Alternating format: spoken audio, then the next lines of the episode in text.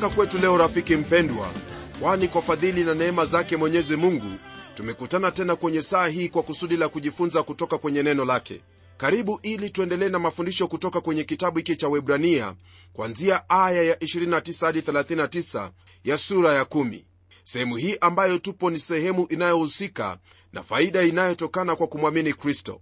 Neno lake bwana lasema yafuatayo kwenye aya hii ya 26 maana kama tukifanya dhambi kusudi baada ya kuupokea ujuzi wa ile kweli halibakii tena dhabihu kwa ajili ya dhambi.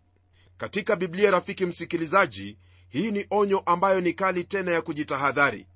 Hili ndilo ambalo petro anasema kwamba maana ingekuwa heri kwao kama wasingalijua njia ya haki kuliko kuijua kisha kuiacha ile amri takatifu waliopewa.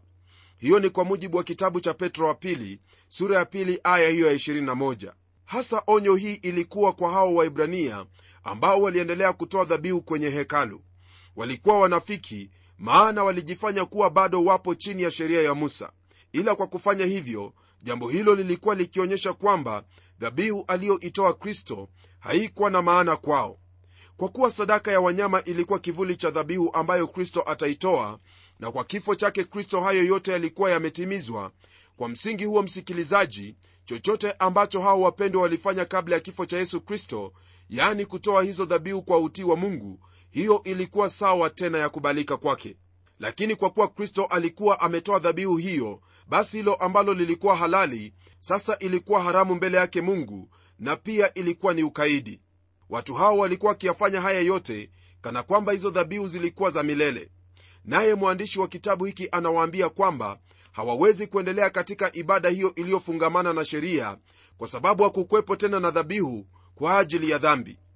Hili ni kwako pia msikilizaji iwapo utakataa na kukana dhabihu hiyo ya kristo kwa ajili ya dhambi zako basi hamna tena dhabihu nyingine na wala hamna njia nyingine ya uokovu au ya kwenda kwake mungu ila kwa hii ambayo ameiweka wakfu nayo ni yesu kristo. Waibrania hawa walihitaji kumtazama kristo na siyo hekalu tena wasipolitenda hili kama vile ilivyo kwa yeyote hakuna lingine linalowangojea ila hukumu ya mungu. Naam iwapo basi tukiendelea kutenda dhambi baada ya kuijua hiyo kweli yani kwa kupuuza ile dhabihu ya kristo na kuendelea kutafuta haki kwa matendo ya haki au sheria mwisho wetu hautakuwa mwema maana tumempuuza yule ambaye ni mwana wa mungu aliyejitoa kwa ajili yetu. Ndugu yangu usifikirie kwamba wakati unazingatia matendo ya sheria kuliko kuzingatia kile ambacho kristo alitenda msalabani wafanya kile ambacho ni chema. Mara nyingi nimewasikia watu wanaponena neno la mungu wanapolihubiri neno la mungu kuna hao ambao wanazingatia matendo ya sheria. Lakini kama vile wewe nami twafahamu matendo hayo ya sheria hayawezi kutuokoa hata kidogo wala hayawezi kutuingiza mbele zake mungu. Hakuna mtu hata mmoja kwanzia yule baba wa imani yani ibrahimu hadi kufikia yohana mbatizaji pamoja na mitume wote waliokolewa kwa ajili ya matendo yao mema. La hasha! Wote ndugu msikilizaji walipomwendea mungu yani katika uhusiano wao na mungu wao walikwenda kwa mungu kwa imani. Hilo ndilo ambalo pia tutaliangalia zaidi katika kitabu hiki cha webrania mara tu tutakapoingia kwenye sura ya 11 lililopo kwako ni kufahamu kwamba dhabihu ambayo kristo aliitoa ilikuwa yatosha kabisa na mungu hakuhitaji wewe kufanya lolote lile ili uokoke. Ndugu msikilizaji lile ambalo lilikuwa likifanyika wakati huu hasa ni jambo ambalo lilikuwa likionyesha kwamba uokovu haupo kwa hivyo ni lazima kuendelea kutegemea dhabihu ambazo ni za wanyama. Nalo hilo kwa hakika alikuwa kweli maana tayari mungu alikuwa amefanya uokovu kupitia mwana wake yesu kristo ambaye alijitoa nafsi yake kwa ajili ya dhambi zetu ndugu msikilizaji nitakuuliza uwe makini sana kuhusiana na jambo lolote ambalo mtu atakwambia kuwa ni lazima ulifanye kusudi upate wokovu. Haya nayasema kwa kuwa usipofanya hivyo utajipata kwamba unategemea matendo yako ili uokolewe. Jambo hilo haliwezekani hata kidogo kama vile nimetajia hapo awali. Elewa kwamba twaokolewa kwa neema kwa imani katika yesu kristo hiyo imani ndiyo inayotuokoa msikilizaji na baada ya kuokolewa hapo ndipo sasa yale matendo yanapata nafasi katika maisha yetu. Nam matendo hayo ambayo utayatenda baada ya kuokolewa kwa imani ni matendo ambayo yanatokana na toba yani matunda ya toba hiyo ambayo umetubu kwake mungu naye mungu akakuokoa la sivyo matendo yoyote ambayo utayafanya msikilizaji kwa lengo la kupokea haki au kukubalika mbele zake mungu hayo yote yatakuwa kama vitambaa vilivyo najisi machoni pake mungu. Na kama vile unavyofahamu rafiki yangu wewe haungelipenda kuletewa chochote ambacho kimeoza chochote ambacho ni najisi hata mbele zako wewe huwezi ukakifurahia. Na je wamtarajia mungu kukubalia hicho ambacho amekitangaza kuwa najisi? Kumbuka kwamba hayo ndiyo ambayo anayasema kwenye kile kitabu cha isaya sura ya 64 aya hiyo ya 4 kwa hivyo lile ambalo nitakuhimiza ni kwamba usigeukie hayo ambayo wanadamu wanayafundisha maana hayatakusaidia hata kidogo bali uligeukie hili neno lake bwana na uone kweli ambayo neno lake mungu la kunenea na kisha utende kweli hiyo. Jambo hili pia lahusu nia yetu kwa neno la mungu na hali hiyo ya kuasi neno la mungu fahamu kwamba unapolisikia neno hili na kisha kukosa kulitekeleza katika maisha yako wewe unakuwa kama wale watu ambao walikuwa wakitoa wanyama kama dhabihu baada ya kristo kufa pale msalabani. Hayo yote unapoyafanya yani unapotafuta kujiokoa wewe mwenyewe hiyo ni dhambi ya kiburi na ufidhuli na kujiamini. Nam na katika haya lazima ufahamu kwamba hakuna dhabihu kwa ajili ya dhambi kama hizo sio kwenye agano la kale wala kwenye agano jipya lililopo ni wewe kujinyenyekeza mikononi mwake mungu mbele ya neno lake na kulitii jinsi ambavyo neno hili linavyosema. Tunapogeukia aya ya 27 neno lake bwana latuambia hivi bali kuna kuitazamia hukumu yenye kutisha na ukali wa moto ulio tayari kuwala wao wapingao. Ndugu msikilizaji iwapo sadaka na kifo chake yesu kristo miaka 2000 iliyopita haikufaa chochote kile au kutosheleza basi hakuna kingine ambacho chaweza na wala mungu hana lingine la kugeukia ili akukomboe. Kristo hafi tena maana haiwezekani na wala haimpasi kufanya hivyo. Kwa sababu hiyo ni kiburi na ufidhuli kwa hao ambao waliijua kweli na haki lakini walikosa kuifuata hasa kwa hilo ambalo nimelitaja mara kwa mara yani hayo matendo yanayodhaniwa kuwa yatamfikisha mmoja mbele yake mungu lile ambalo wafaa kufahamu ni kwamba katika ufidhuli na kiburi hicho yale yanayomsubiri huyo ambaye alikuwa anaifahamu kweli na kisha kuidharau kweli hiyo na kufanya mambo yake mwenyewe ni hukumu ya mungu tu ndiyo ambayo yamsubiria hukumu ambayo neno la mungu latuambia kwamba ni ya kutisha yenye ukali wa moto ulio tayari kuwala wao wapingao. Kwa hivyo ni vyema ujiangalie wewe mwenyewe na ujiulize iwapo wewe ni kati ya hao ambao wanapinga neno lake mungu wanaokataa jinsi ambavyo maagizo ya mungu yalivyo na kisha katika ufahamu huo uwe na busara ya kutubu dhambi zako na ugeuke na kufanya hayo ambayo yanakupasa maana hakuna njia nyingine yoyote ndugu yangu ambayo utaokolewa isipokuwa kuachana na kiburi chako kuachana na ufidhuli huo na uwasi dhidi ya kweli ya neno la mungu na kuishi jinsi ambavyo neno hili linavyokwambia hiyo tu ndiyo njia yako ya uokovu yaani kwa kumkubalia yesu kristo kama bwana na mwokozi wa maisha yako. Kwenye aya ya 28 na 29 neno la mungu laanza kuyalinganisha mambo kadhaa wa kadha. Nalo neno lake bwana lasema hivi mtu aliyedharau sheria ya musa hufa pasipo huruma kwa neno la mashahidi wawili au watatu. Mwaonaje? Haikumpasa aliyemkanyaga mwana wa mungu na kuihesabu damu ya agano aliyotakasa kwayo kuwa ni kitu ovyo na kumfanyia jeuri roho wa neema? Kwa mujibu wa haya ambayo tumeyasoma ndugu msikilizaji maandiko haya ni kama yale tuliyosoma na kujifunza kutoka kwenye sura ya sita aya ile ya sita katika kitabu hiki cha webrania hiyo ikiwa ni sehemu yake ya pili ambayo yasema kwamba kwa kuwa wamsulubisha mwana wa mungu mara ya pili kwa nafsi zao na kumfedhehi kwa dhahiri elewa hili ndugu msikilizaji unapokaa na kuendelea katika maisha ya dhambi kana kwamba kifo cha kristo hakikufanya fidia kwa nafsi yake na damu yake haikufanya chochote ni kama kupuuza na kukanyagia damu ya yesu kristo chini kwa miguu yako. Ndugu yangu iwapo ulikuwa umeokoka au kumwamini yesu kristo kisha umerudi nyuma ni lazima ufahamu kwamba hiyo njia unayoitumia sasa itakuelekeza jehanamu. Hilo siyo mimi nisemaye bali mungu ndiye asema hayo. Geuka na kurudia njia hiyo ya kwanza maana hiyo ndiyo njia yako ya uokovu katika hayo ambayo tumeyasoma neno hilo latuambia kwamba wale waliodharau sheria ya musa walikufa bila huruma kwa neno la mashahidi wawili au watatu. Nam habari gani kuhusu mtu huyo ambaye anamkanyaga mwana wa mungu na kuihesabu damu ya agano aliyotakasa kwayo kuwa ni kitu ovyo na kumfanyia jeuri roho wa neema? Kwa hakika mtu kama huyo ndugu msikilizaji kile ambacho chamsubiri ni kibaya mno hata kuliko kile ambacho waweza kufikiria katika maisha yako. Elewa kwamba katika haya siyo kwa ajili ya dini fulani bali ni kwa ajili yako wewe ambaye umemwamini yesu kristo na ukarudi nyuma na pia wewe ambaye hujamwamini kristo haujaponea maana yesu kristo hakuja kwa ajili ya wale ambao wanaamini maana sote kama kondoo tulikuwa tumepotea kabisa.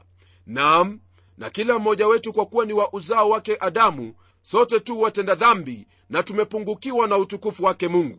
Lakini tunahesabiwa haki bure kwa imani katika yesu kristo mwana wa mungu aliyekufa pale msalabani.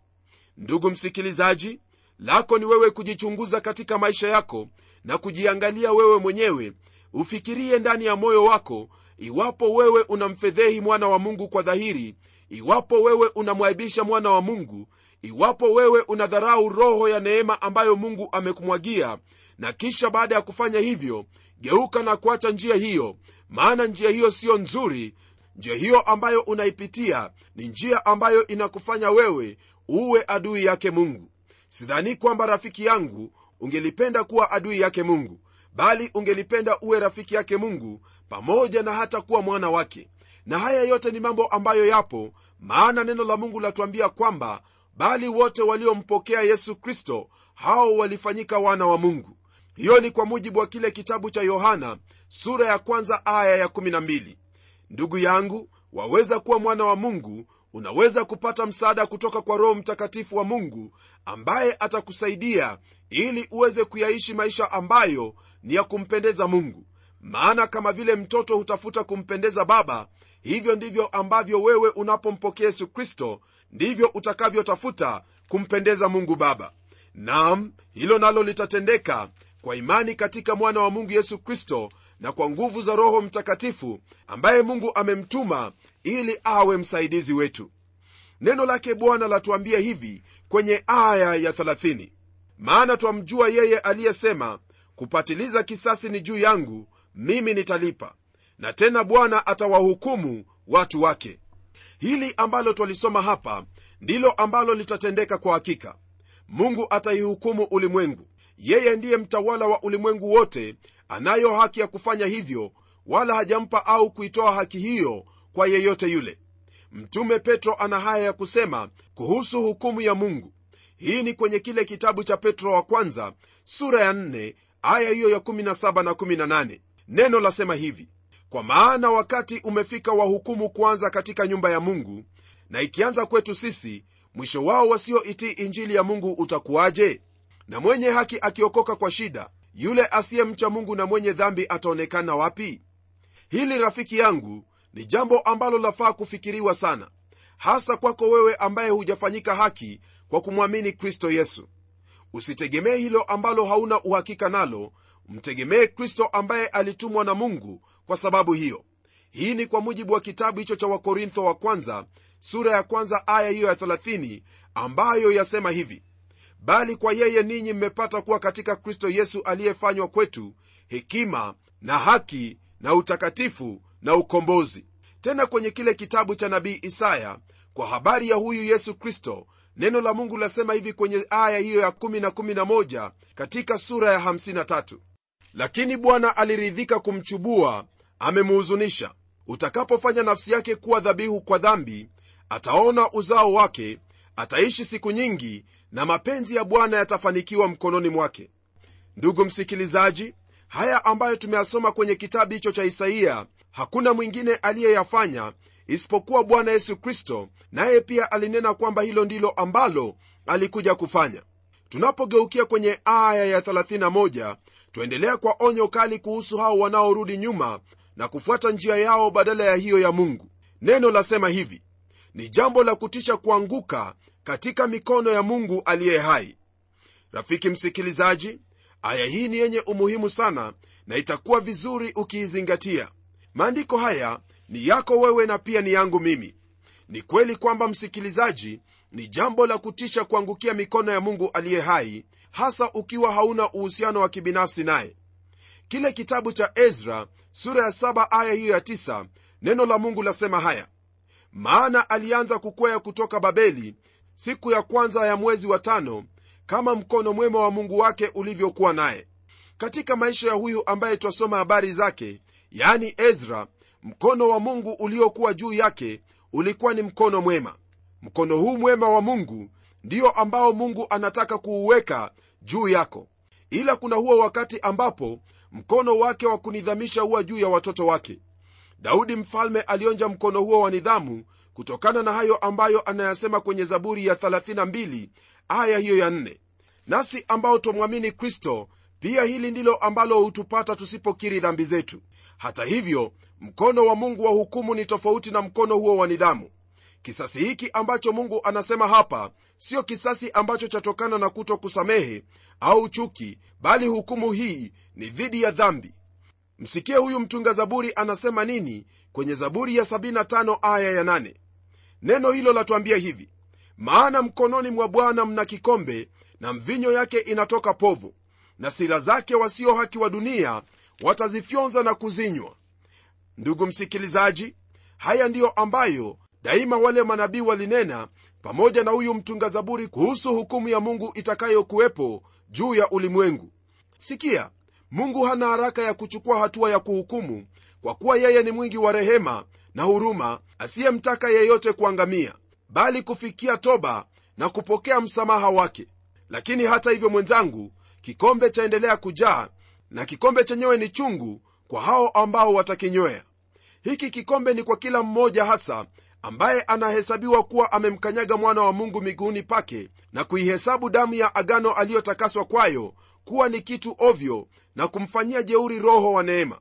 Ndugu msikilizaji ukipuuza yale ambayo kristo alikufanyia ni hukumu ya mungu tu ndiyo ya kusubiri mikononi mwa mungu huyo wa kweli jina lake yehova baada ya kuzungumza kuhusu hayo mwandishi anawanenea hao waumini wa kiyahudi maneno yafuatayo kwenye aya ya 32 hadi 34 lakini zikumbukeni siku za kwanza ambazo mlipokwisha kutiwa nuru mlistahimili mashindano makubwa ya maumivu. Pindi mlipotwezwa kwa mashutumu na dhiki na pindi mliposhirikiana na wale waliotendewa hayo.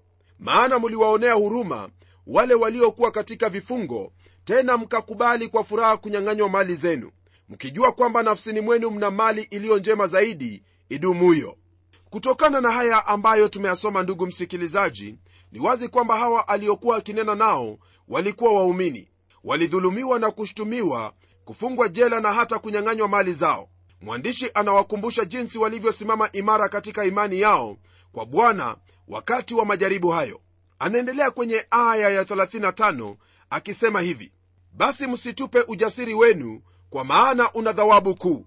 Kwa lugha nyingine mwandishi anawahimiza hawa wapendwa akiwaambia kwamba katika hali yao wasiachilie hilo ungamo la imani yao katika bwana na wala wasiumbishwe kwa vyovyote vile.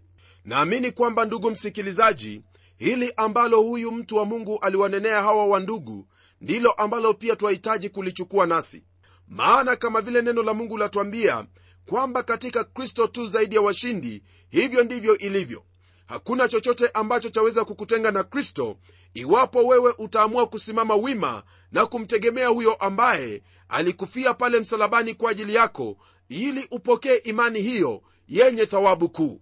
Neno la mungu liendelea kusema hivi kwenye aya ya 36 maana mnahitaji saburi ili kwamba mkiisha kuyafanya mapenzi ya mungu mpate ile ahadi hapa twaona jinsi ambavyo imani na saburi zi pamoja baada ya kushikilia imani katika majaribu yote. Kama wao yatuhitaji sisi waumini wa kizazi hiki kuwa na saburi ya utimilifu na tumaini hilo ambalo tunalo katika kristo yesu. Kwenye aya ya 37 neno lake bwana laendelea kwa kutwambia hivi. Kwa kuwa bado kitambo kidogo sana yeye ajaye atakuja wala hatakawia.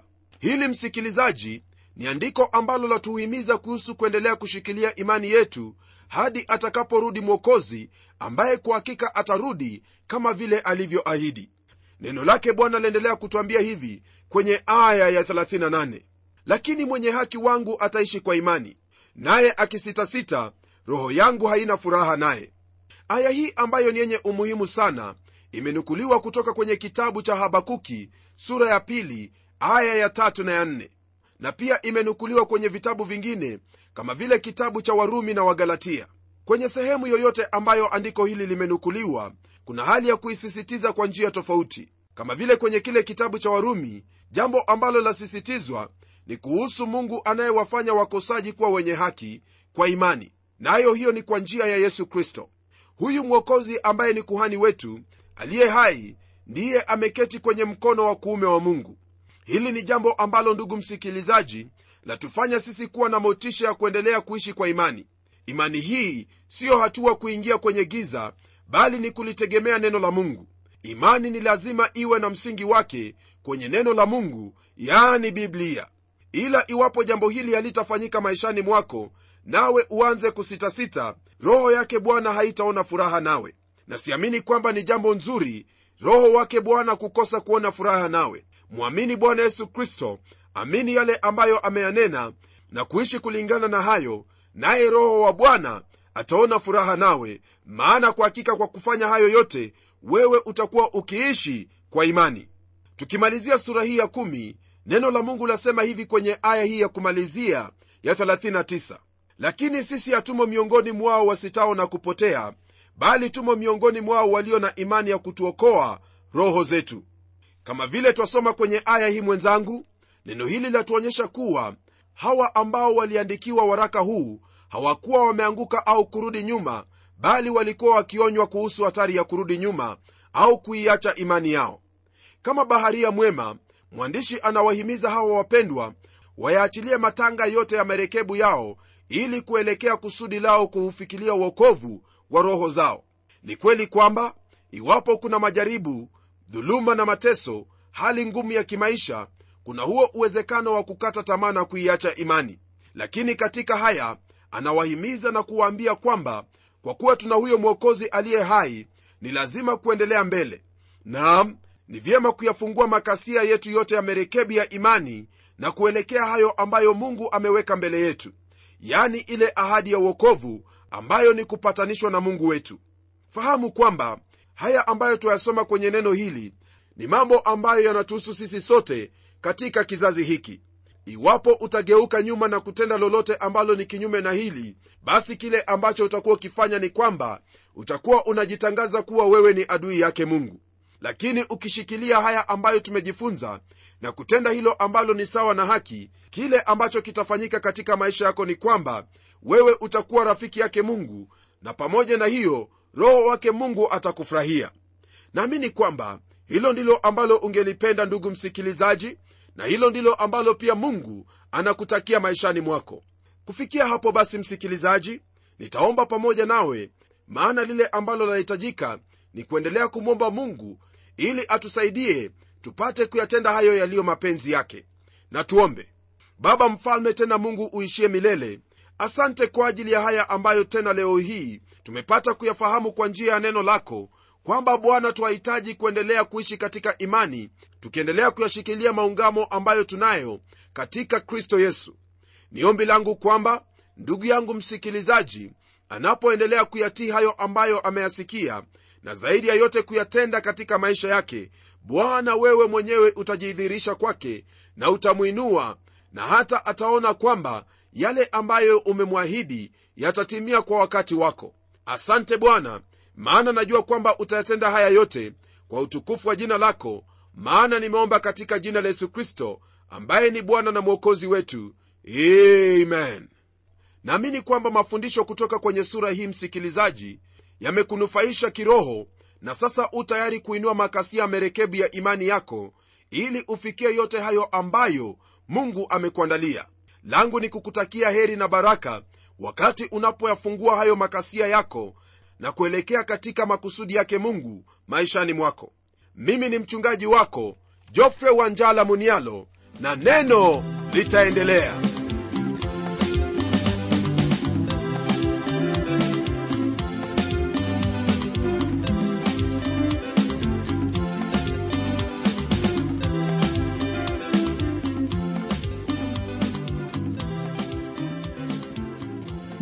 msikilizaji wangu neno litaendelea lakini kwanza hebu nikupe anwani yetu ili utueleze jinsi hiki kipindi cha neno kinakubariki. Andika barua yako kwa mtayarishi kipindi cha neno transworld radio. Sanduku la posta ni 21514 nairobi kenya. Pia waweza kutumia anwani yangu ya email ambayo ni pomodo at twr co ke na hadi wakati mwingine ndimi mtayarishi wa kipindi hiki pamela omodo nikikuaga nikikutakia baraka za mwenyezi mungu. Neno litaendelea